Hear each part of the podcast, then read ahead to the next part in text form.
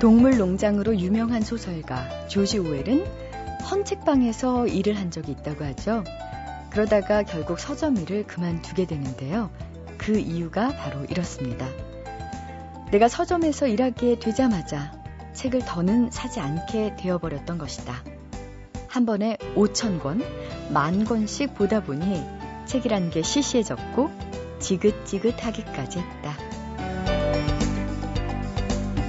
아무리 책을 사랑하는 소설가도 한 번에 5천 권, 만 권씩 보는 책은 시시하고 지긋지긋해지나 봅니다. 아, 뭐 책만 그럴까요? 사랑하는 사람도 또 우정 깊은 친구도 5천 번씩, 만 번씩 보다 보면 어, 왠지 시시해지고 지루해지겠죠. 시시하고 지긋지긋한 대상에 대해 한 번쯤 다시 생각해 봐야겠습니다. 음, 문제는 그 대상에 있는 게 아니라 너무 많이 보다 보니 그 소중함이 엷어졌기 때문일 것이다. 자, 이 시간은 일주일에 딱 한 번만 옵니다. 안녕하세요. 소리나는 책 라디오 북클럽 김지은입니다.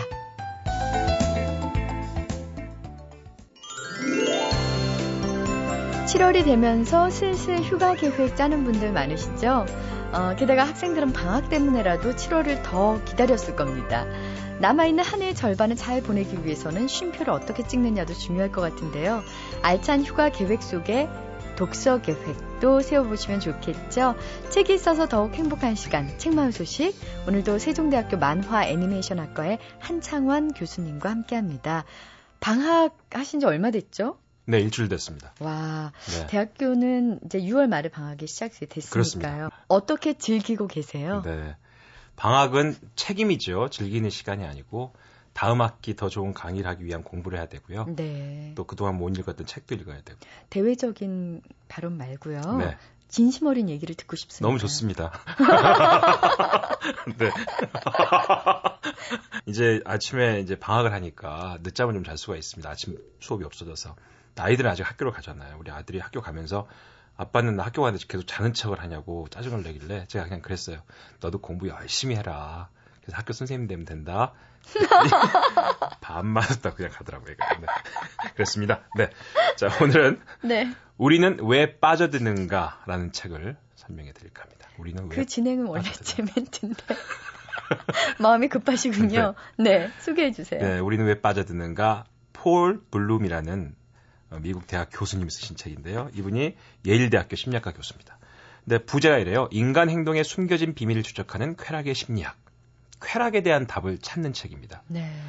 누가 그럽니다. 고통에서 쾌락을 얻는 동물은 인간뿐이다. 다른 동물들은 음식이 고통을 주는 음식은 절대 한 번 먹고 거들떠보지도 않는데. 네. 근데 우리는 매운 걸 먹고 그렇게 울고 힘들어하면서 또 더 매운 걸 먹습니다. 그렇지 않습니까? 묘한 맛에 한번 놀래봐 놓고도 그 유사한 음식을 또 한 번 시험해 봅니다. 난 할 수 있을까? 사람들이 묘하다는 거죠. 그래서 어떤 분이 그러시더라고. 실수하고 아파도 또 그 실수를 하는 사람은, 하는 동물은 인간밖에 없다. 아. 쥐가 쥐덫에 한번 걸려 살아남으면 절대 쥐덫에 걸지 않습니다. 네. 사람은 그렇게 혼나고도 또 하죠. 여기 보면요. 이런 내용이 있습니다. 아, 2007년 1월 12일 아침에 청바지에 티셔츠를 입고 야구 모자를 꾹 눌러 쓴 젊은이가 워싱턴 지하철역에서 바이올린 연주합니다. 이날의 연주는 평범한 거리 연주가 아니었는데 실제 이 젊은이는 조슈아 벨이라는 세계적인 바이올리니스트였고요.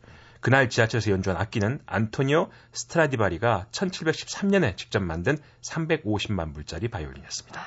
수천 명의 인파가 그 앞을 지나갔지만 모인 동전은 32달러에 불과했다고 합니다. 아... 왜? 사람들한테 그가 누군지 얼마나 위대한 연주인지 아무도 얘기해 주지 않았기 때문에 그렇죠. 사람들은 되게 그 무섭고 처참한 장면을 보기 싫어한다고 생각합니다. 그런데도 불구하고 괴기 영화를 보려고 줄을 씁니다. 왜 그럴까요? 고속도로에 처참하게 교통사고 현장을 만나게 되면 안 보고 빨리 가야 되는데 반대쪽 차선이 길이 막힙니다. 꼭 그걸 보려고 합니다. 왜 그래요? 그게 인간의 호기심이라. 호기심 때문에. 호기심 때문에 예. 자기도 모르게 그렇게 한다는 겁니다. 저 뒤에서 사람들한테 막 자기가 차 밀릴 때 욕을 합니다. 저 교통사고가 뭐가 좋다고 저걸 보려고 저렇게 차를 막아. 빨리빨리 가지. 그러면서 자기가 그 옆에 지나갈 때는 자기도 천천히 가면서 봅니다. 네. 그게 인간이라는 거죠. 호기심. 음, 그런 것들이 또 다른 쾌락, 쾌락을 만들어내는 거에 대한 어, 하나의 이론이다. 이렇게 얘기를 하고 있고요. 똑같은 와인에다가 상표만 다르게 붙인 실험을 해봤대 와인 전문가들한테. 똑같은 어, 와인에다가 하나는 비싼 상표를 붙이고 하나는 아주 싼 상표를 붙여서 블라인드 테스트를 봤더니 거의 대부분이 비싼 와인을 보고서 훌륭한 와인이라고 비싼 상표를 붙은 와인을 보고서 훌륭한 와인이라고 얘기를 했답니다. 저도 어, 아주 비싼 위스키를 한번 집에서 다 먹고 나서 빈병은 안 버립니다. 그리고 아주 싼 위스키를 그래다 놓고 친구들이나 후배들이 집에 왔을 때 그 위스키 주면서 야 이거 정말 형이 너 아니면 안 주는 술이다 그렇게 감사하고 먹습니다. 맛있다고. 어... 그게 사람이거든요. 네. 네. 그러면 이 실험 결과는 뭘 알려주는 건가요? 사람들이 가지고 있는 행동의 패턴을 알려주는 겁니다. 아... 그렇기 때문에 사람들은 많이 속고 산다는 거죠. 자기가 정말 진품인 줄 알고 그림을 걸어놨는데 거실에 어느 날 전문가가 와서 이거는 위작이다 하는 순간부터 그 그림을 버리고 싶고 부시고 싶은 마음이 드는 겁니다. 그 전까지는 그냥 손도 못 대겠다가. 그게 이제 사람이라는 것이죠. 네.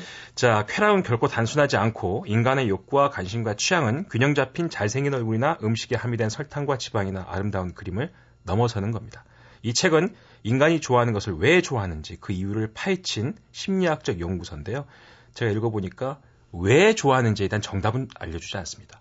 그렇게 좋아한다라는 사례를 많이 보여줌으로써 아. 우리가 행동할 때 나도 모르게 말도 안 되는 행동을 하고 있구나. 다른 사람도 그런 행동을 하고 있구나. 그렇기 때문에 그런 행동을 유발하기 위해서 우리가 어떻게 해야 되겠는가. 아. 하버드와 예일 대학교 학생들한테요. 10달러를 주면서 설문지 작성해 주라면 아무도 안 하고 지나간답니다. 20달러? 그래도 안 됩니다. 그냥 네. 바쁘다고. 그런데요. 5달러도 안 되는 초콜릿을 주면은 초콜릿을 받고 설문 작성을 한답니다. 네. 그 초콜릿 한 그 손에 이렇게 주는 게 사실 5달러도 안 되는 양인데도 불구하고 초콜릿이라는 것 때문에 한다는 거죠. 독특하기 때문에. 이해가 갑니다. 네, 그런 서비스를 찾아내는 것이 우리가 해야 될 인간의 호기심을 이용하는 방법이다. 네. 뭐 이렇게 우리는 왜 빠져드는가를 잘 읽고 나면 상대를 어떻게 설득할 수 있는지 예 전략도 그렇습니다. 여기 그런 부분도 있어요. 왜 여성들은 평범한 남성에 좋아하는가? 뭐 이런 내용도 있습니다. 그거 예외라고 안 들어있나요? 자, 지금까지 평범한 남성의 대표 주자 한창원 교수님과 함께 해봤습니다. 다음 주에 다시 뵐게요. 감사합니다. 오늘 나를 사로잡은 책의 주인공은요, 서울 방화동 정한 어린이집에서 아이들을 가르치고 있는 김심환 씨예요. 김심환 씨는 20년 동안 어린이집 원장으로 있다가 2년 전에 퇴직을 했는데요. 퇴직한 뒤에 아이들에게 친환경 교육을 시키면 어떨까 해서 일주일에 두 번 원장으로 있던 어린이집에서 아이들을 가르치고 있다고 합니다. 김심환 씨가 하고 있는 친환경 교육 뭘까요? 어, 친환경 교육은요, 어린 아이들에게 식물 관련 그림책을 읽어주고 어린이집 그 옥상 정원에서 식물을 직접 기르고 체험하게 하는 건데요. 단순한 것 같지만 이런 교육이 아이들의 감성과 언어를 풍부하게 해준다고 합니다. 이렇게 식물과 늘 함께 하다 보니까 아이들이 김심환 씨에게 붙여준 별명, 바로 강낭콩 선생님입니다. 강낭콩 선생님, 김심환 씨가 소개하고 싶은 책은 어떤 책일까요? 어, 책은 이제 마을이 학교다라는 이제 책이고요. 박원순 선생님이 지은 책입니다. 작은 학교들이 성공한 이야기 그런 내용들이 들어가 있는데 이 학교들이 어떻게 성공을 했을까 하고 봤더니 지역사회하고 함께 성장을 했더라고요. 교육이라는 것이 학교에서만 이루어지는 것이 아니라 지역 자체가 마을 자체가 학교가 될 수 있고 학교에 있는 선생님만 교사가 아니라 지역에 있는 빵집 가게 주인도 세탁소 주인도, 미용실의 원장님도 와서 강의도 하고 아이들하고 지역을 같이 만들어가는 그런 내용들이 있더라고요. 근데 이런 학교들이 너무나도 큰 성공을 일으켰죠. 대부분 이제 시골의 작은 학교들 이야기인데요. 폐교 위기에 놓여 있을 때 학교를 살리기 위해서 함께 협력하고 함께 고민하고 그러면서 학교를 키운 이야기들이거든요. 네, 박원순의 마을이 학교다를 추천해 주셨네요. 어, 마을이 학교다는 김시만 씨가 설명해 주셨듯이 마을, 즉 지역사회와 연계해서 아이들을 교육하고요. 지역 어른들이 음, 아이들과 함께 마을을 만들어간 성공 사례들을 모았는데요. 학교라는 틀에 매여 있지 않고 지역 어른이 그 지역의 선생님이 될 수 있다는 가능성을 보여주는 그런 책입니다.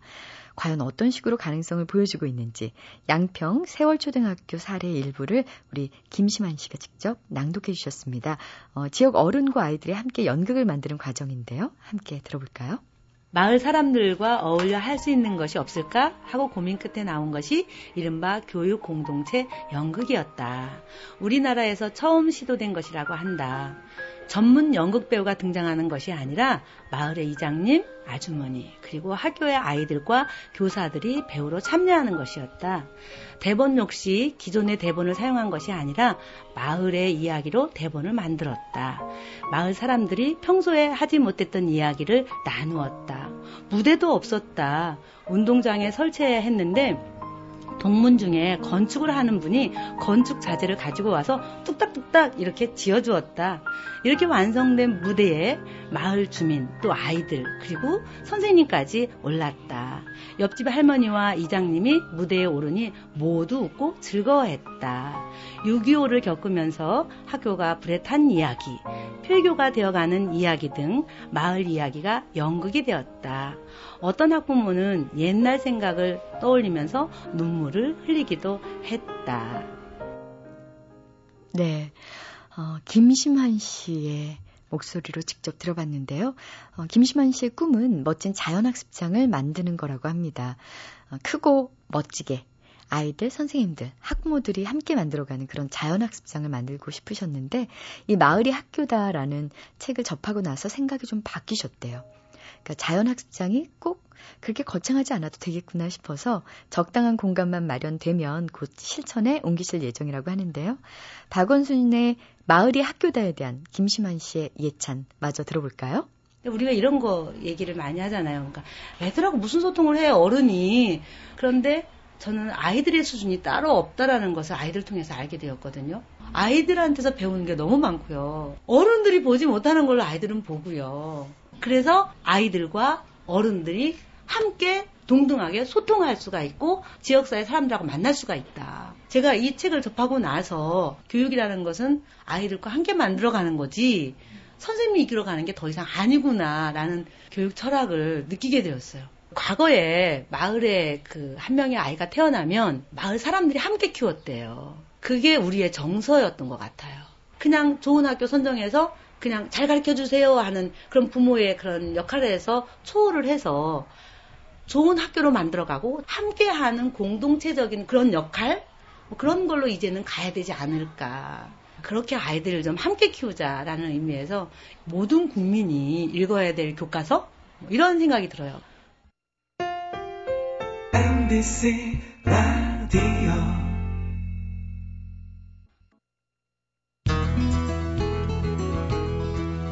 하늘색, 분홍색, 진달래색. 아, 정말 오색 풍선이요. 푸른 하늘 위로 막 떠오르는 모습. 생각만 해도 왠지 가슴이 두근거립니다.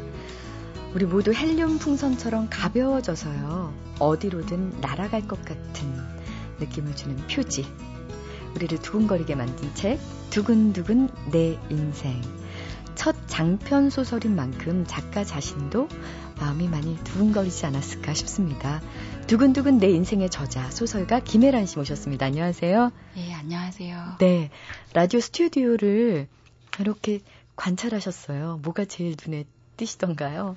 음, 보통 큰 방송국 스튜디오라고 하면 굉장히 단정하고 이렇게 깔끔할 것 같은데 어 저기 장구도 있고 어 그러니까 방송국 살림들이 이렇게 칸막이 뒤에 있는 걸 보고 네. 어 정겹고 어, 이게 내가 좋아하는 배치지라고 생각하고 있었어요. 네, 음향 효과를 내는 네. 그런 재료들이죠. 아. 예, 지금 저 문고리를 잡고 네. 열었다 닫으면 삐 꺽! 아. 하는 그 문 여닫는 소리가 들리겠죠. 아, 전 그런 건 생각 못하고 MBC가 살림이 많이 어렵나 보다. 그래서 어떤 창고 한 켠에 있는 줄 알았어요. 네, 여기서 네. 드라마도 네. 녹음을 하거든요. 네. 예, 예. 제가 그 2005년도였죠. 달려라 아비. 네. 그 정말 형광 핑크색. 이게 다리에 털이 네. 숭숭 난 그 남자의 다리. 그 표지가 아직도 눈에 선합니다. 달려라 아비를 보고 다 읽고 충격을 받았고요. 그 다음에 책에 어, 왼쪽 날개를 펴본 다음에 더 놀랐습니다. 예. 어, 나이를 알게 됐거든요. 김혜란 씨의 나이를. 예. 당시가 몇 살이셨죠? 그때 책 나왔을 때는 25이었고요. 예. 네. 어떻게 그 80년생이시잖아요. 예. 그 안에 어, 이렇게 길고 이렇게 발랄하고 네. 그렇지만 아, 또 충분히 깊은 얘기가 숨어 있을 수 있을까 굉장히 충격을 받았었어요. 주변의 평은 어땠나요? 첫 소설집 나왔을 때요. 음, 명랑하다, 밝다 이런 말씀 많이 해주셨는데, 음, 그게 그냥 휘발돼 버리는 유머가 아니라 약간 그 땅에 발 딛고 있는 농담 같아서 어, 또 재밌게 예쁘게 봐주셨던 것 같아요. 네, 맞습니다. 음, 그 농담이 농담으로 기능을 제대로 하려면 그 농담을 바치고 있는 네. 그 밑에 그 무엇인가가 중요하다는 얘기를 책에서도 하셨고요. 예. 어, 그게 아무래도 뭐 비슷한 무게의 고통이나 이런 것들, 뭐 삶의 흔적들 이런 게 아닐까 하는 생각이 들었는데요. 네. 어, 슬플 때마다, 힘들 때마다 달려라 아비를 읽으면서 매우 큰 위안을 얻었습니다. 저뿐만이 아니고 많은 독자분들이 그러셨을 것 같고요. 어, 그 책을 비롯해서 정말 상이란 상은 다 휩쓰셨어요. 네. 어, 이렇게 상을 많이 받으면 기분이 어떤가요? 자, 녹화하지 않는 집으로 제1회 대산 대학문학상을 시작으로 달려라 아비 한국일보상 받으셨고요. 네. 칼자국으로 이효석 문학상, 치미 고인다로 신동엽 창작상, 치미 고인다 역시 어, 만해 문학상, 너의 이름은 너의 여름은 어떤 이로 김유정 문학상, 아, 그리고 물속 권리하수로 젊은 작가상 네. 셀 수가 없어요. 어떠세요 기분이? 음, 대답이 겸손 버전이 있고 자만 버전이 있는데요. 둘 다다 하시는데 일단 자만 버전으로 하고 겸손으로 마무리하는 게 네. 좋을 것 같아요. 일단은 이렇게 격려를 받아, 받으면 신이 나서요. 글은 혼자 쓰는 것이라서 저쪽에서 누가 이렇게 반응을 해주면은 기뻐요. 예, 답장 받는 것 같고. 그리고 저도 이렇게 어쨌든 전업 비슷하게 살고 싶은데요. 이렇게 상을 받으면 아, 한동안은 이제 글 쓰기에 좀 집중을 할 수 있겠구나 이런 조금 그런 생각도 들고요.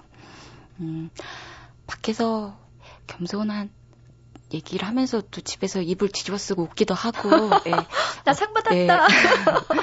또 어느 때는 좀 이렇게 긴장이 돼서 주저주저도 하는데, 제가 앞으로 오랫동안 길을, 글을 쓰려면 여러 가지 리듬이나 기복이나 그런 게 있을 것 같아요. 이렇게 박수 받는 순간도 있겠지만, 이렇게 철저하게 혼자라는 느낌으로 또 버, 버텨야 될 시간들도 있을 것 같고, 제가 앞으로 맞이하게 될 여러 시간 중에 한 시절을 통과하고 있다고 생각하려고 예, 노력하고 있어요. 네, 겸손 버전은 굉장히 문학적이네요. 네. 음, 자, 이번에 음, 두근두근 내 인생 이 소설은 김혜란의 첫 장편 소설이에요. 네. 뭐 워낙 많은 질문을 받으셨겠지만 단편과 장편의 차이는 뭘까요? 음, 제가 그냥 투박하게 단편은 애인 같고 장편은 신랑 같다라고 예, 결혼도 안 해본 주제에 그렇게 비유를 들었는데요. 네. 왠지 그거랑 비슷한 느낌이 들어요. 예, 그 단편이 주는 긴장감 또 설레임이 있고요. 장편이 주는 어, 그 오랜 시간 동안 그 인물을 만나면서 느끼는 애정과 신경질과 지긋지긋함과 예, 그럼에도 불구하고 갖게 되는 신뢰와 음, 뭐 우정 이런 것들을 어렴풋이 예, 경험하게 된 것 같아요. 음.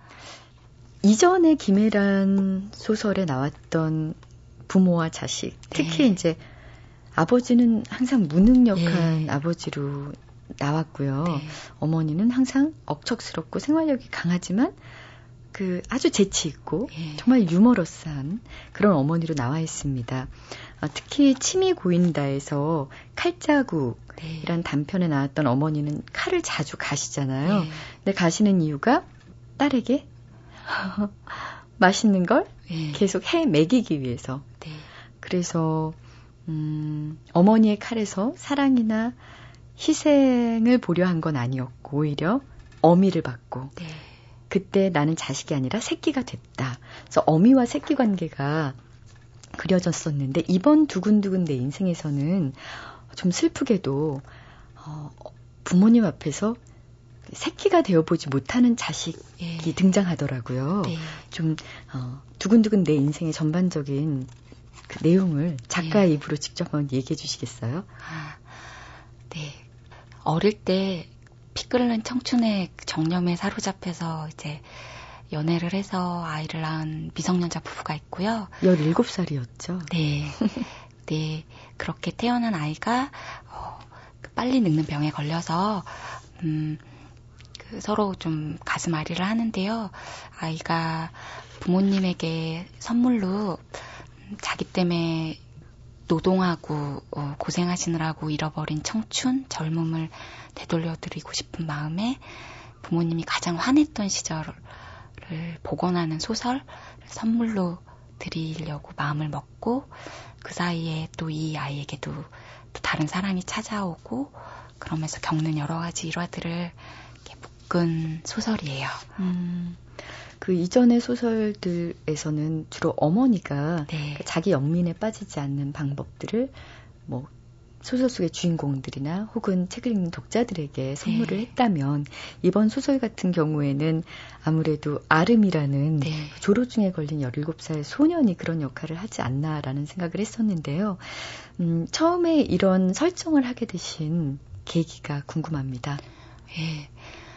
그 아픈 아이가 부모님께 드리는 선물이라는 기본적인 설정만 갖고 있었고요. 어디가 아픈지는 좀 고민이 됐었어요. 다가 가장 중요한 축인데 오히려 조로증이라는 설정은 가장 나중에 들어왔고요. 그리고 주저됐어요. 제가 음, 그 아이 그 마음 안으로 잘 들어갈 수 있을지도 주저되고 그렇게 쓰기로 결정한 다음에 며칠 동안 좀 뒤척였어요. 자신이 없어서. 네.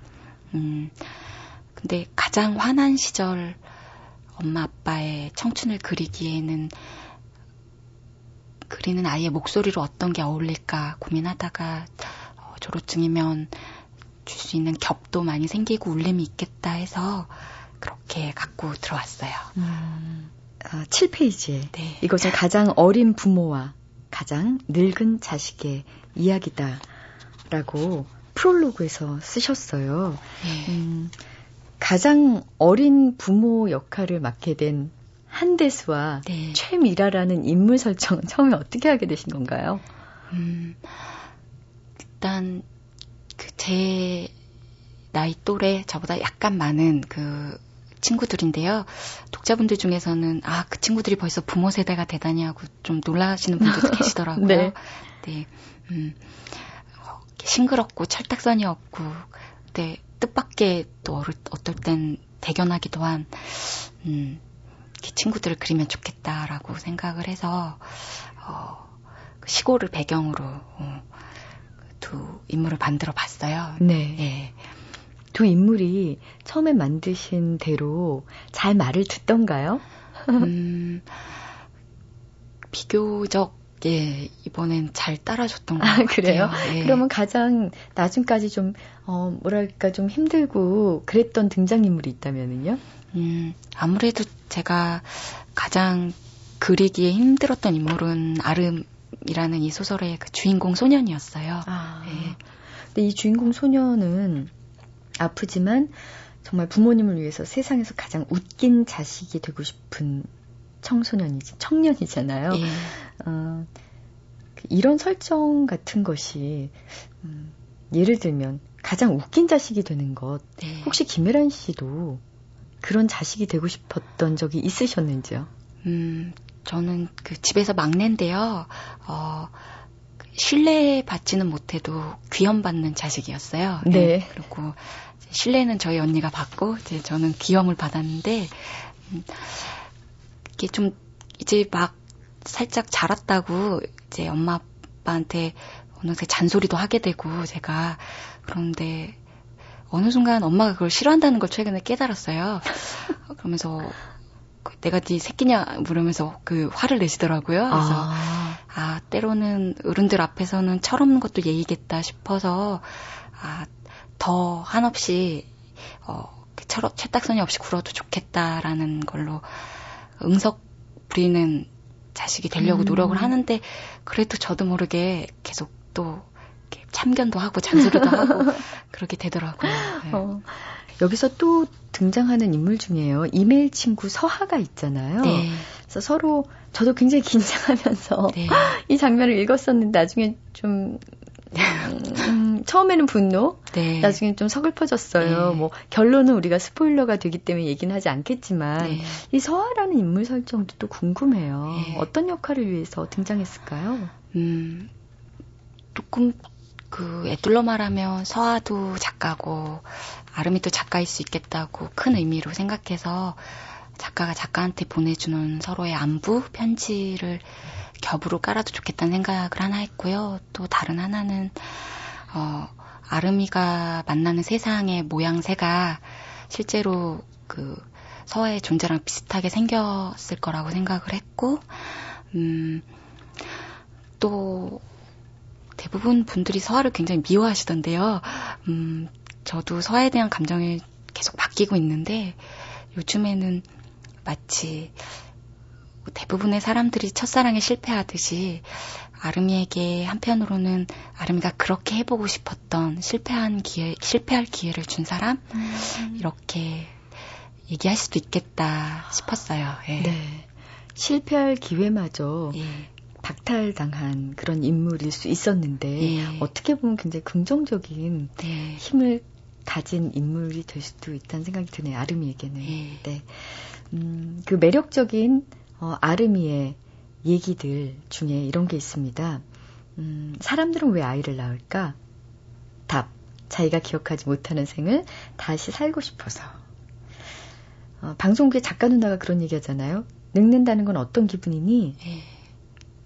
그럼 젊다는 건 어떤 기분인데요? 비슷한 질문을 에란 씨께 드리고 싶습니다. 네. 첫 소설을 썼을 때가 20대 초중반이잖아요. 네. 지금은 다행히 이제 30대가 되셨습니다. 네. 어, 어, 이제 나이가 달라졌으니까 20대와 음, 30대가 달라졌다면 네. 어떤 차이가 있을까요? 음, 예전에는 제가 겪은 얘기, 갖고 있는 얘기를 다 쓰고 나면 그 다음에 무슨 얘기를 쓰지 하고 걱정했었어요. 근데 이제 막 서른 넘고 보니까 아, 할 얘기가 줄어드는 게 아니라 같은 단어라도 같은 주제라도 그걸 바라보는 시선이 달라지니까 어, 이렇게 변주하면서 나올 수 있겠구나라는 생각이 하나 들었고요. 그래서 옛날에 머리로만 이해했거나 추상적으로 이해한 단어들의 무게나 온도나 그 질감이 저한테 다르게 다가오더라고요. 아. 그 중에 여기 나오는 뭐 늙음이나 뭐 부모나 어, 그런 것들도 좀 예전과 다르게 다가오고요. 20대와 30대의 차이는 얘기할 수 있겠지만 예. 젊음과 젊음에 대해서는 또 얘기할 수 있을 것 같은데 예. 늙음, 예. 나이듦에 대해서는 좀 성급한 질문이 될까요? 음, 제가 여기 경험해 보지 못한 게 많이 들어가는데요. 출산, 북출산, 늙음 혹은 심지어 끝끝내 상상할 수 없는 죽음까지 다 나오는데, 어, 그래서 아주 열심히 상상했어요. 그렇지만 끝끝내 알 수 없거나 그 헤아리지 못할 감정들이 분명히 있을 것 같아요. 네. 이제 고작 여전히 전 또 모르는 것도 많고 그러면서도 이렇게 헤아려서 쓴 건데요. 음. 근데 아마 서른 이제 막 넘기니까 어릴 때는 어른들이 저 스무 살, 스물한 살 이럴 때 지금보다 훨씬 시커멓고 예, 과진 것도 없을 때 이쁘다 이쁘다 해주셨는데 그게 왜 이쁘다는 말인지 몰랐는데 그 또래 친구들을 지금 보면 그 말씀 왜 하셨는지 알 것 같고 어 저도 엄살 같지만 이제 어떤 상실에 대한 예감을 갖고 있어요. 참 하느님이 야속하게도 20, 20대 때 한 10년 살짝 환하게 피게 하시고 나머지 4, 50년을 그 화냈던 시기를 끊임없이 흘끔거리면서 살게 만드셨구나. 그리고 나도 그렇게, 이렇게 흘끔거리겠구나. 계속 이런 예감 같은 거를 가지고 이렇게 이 방송 들으시는 어른들은 또 아이고 저 녀석이 뭘 안다고 이렇게 생각하시겠지만 네. 약간 그런 예감들을 좀 섞어서 네. 이렇게 상상하려고 그랬던 것 같아요. 네. 모든 사람에게 20대가 그렇게 환하고 네. 빛나게 피는 시기는 아닐 수도 있다는 생각이 네. 저는 문득 드네요. 예. 아직은 흘끔거리지 않아도 되는 네. 분들도 있을 것 같고요. 네. 시기는 음, 모든 꽃은 피는 시기가 다 다르니까 한번 기다려 볼 만한 것 같다는 생각도 또 들어요. 네. 어, 이 책에서 또 아름이가 누군가가 다른 사람을 사랑할 때 그 사랑을 알아보는 기준이 있어요. 그건 그 사람이 도망치려 한다는 거예요. 라고 얘기하는 장면이 나오는데, 어, 이 질문을 김혜란 작가에게 던진다면, 저는 누굴 좋아하면 되게 오래 좋아하는 편인데요. 근데 처음에는 많이 망설이고 또 주저하는데 옛날에는 어떤 약간 호감이 있던 사람 앞에서 커피를 여러 잔을 마시고 심장이 뛰는데 그거를 착각한 적도 있어요. 이게 좋아하는 건가? 카페인 때문이었는데. 네, 비슷한 그 단편 쓰신 선배도 있던데 네. 그렇게 착각한 적도 있고 그랬는데 모르겠어요. 저는 누가 좋으면 어, 그 내숭도 피고 그러지만 이상하게 그 사람을 막 웃기려고 그러더라고요. 그래서 어, 그리고 웃게 만들고 싶고 그래서 어, 막 개그하고 예. 그래 그러면 그게 어, 내가 이 사람 좋아하나 보다라고 어렴풋이 단서가 힌트가 되기도 해요. 아, 그래요? 그럼 네. 평소 갈고 닦은 개그 실력이신가요? 어, 아니면 애드립이신가요? 음, 연애할 때요? 네. 아, 이렇게, 예, 순간적으로 막 나오기도 하고요. 예, 이렇게 좀 준비했던 것도 나오고, 예. 사랑의 힘은 참 놀라워요. 이렇게 네. 김혜란 씨처럼 쑥스러움 많고 약간 부끄러움도 많이 타는 그 수줍은 분을 그렇게 또 개그 본능을 또 발휘하게도 만들고요. 예. 음, 모든 사랑은 기본적으로 같은 공통점이 있을 것 같은데요. 여기 조금은 철이 없어 보이는 한대수 최미라라는 부모와 굉장히 철이 든 아름이라는 이 부모 자식 관계의 사랑은 네. 어떤 모습일까요? 음, 저도 잘 모르겠어요. 그 부모가 된다는 건 여전히 궁금해서 쓰긴 했는데 여전히 질문으로 남은 것 같긴 한데요. 그냥 저는 어릴 때 엄마 아빠가 이렇게 일하시는 모습을 가까이서 봐서 그런지 그 어머 엄마 아빠 청춘에 많이 비치고 있다는 느낌을 많이 받았어요. 그 대학 때 이렇게 놀려고 거짓말해서 이렇게 용돈도 타고 이러면 그 현금 지급되기 위해서 돈 뺄 때 이상하게 그게 엄마 그 철제 탯줄 여전히 그 철제 탯줄을 통해서 엄마 이렇게 영양소를 빨아먹고 있는 느낌도 들고 이렇게 빚진 마음이 많았는데 가족들도 되게 여러 형태의 여러 구성원들의 그 가족들이 있는 걸로 아는데요. 음, 그래도 음, 아직 부모 입장까지는 충분히 모르겠고 자식 입장에서는 음, 그렇게 빚진 느낌이 많이 드네요. 예. 음, 작품을 다 읽고 난 다음에 이 책을 통해서 궁극적으로 전하고 싶은 메시지는 뭔가요? 라고 좀 질문을 많이 받으시죠? 음, 가끔 받아요. 저는 사실 개인적으로는 그런 질문을 피하려고 네. 많이 노력하는 편인데요. 어, 그래도 한번 여쭤보겠습니다. 이 책을 통해서 정말 던지고 싶었던 얘기는 뭘까 궁금합니다. 음, 여기 펜팔 장면이 나오는데 저 역시 이 세상에 보내는 연애 편지 중에 하나였고요. 그냥 아름이가 그 살고 싶어 한 세상에 대해 조목조목 나열하는 부분도 나오는데 아주 일상적이고 사소한 것들이 나오는데요. 아 이렇게 아름이가 좋아했던 세상 혹은 살고 싶어 했던 세상, 살았던 세상에 우리가 살고 있어요 라는 얘기.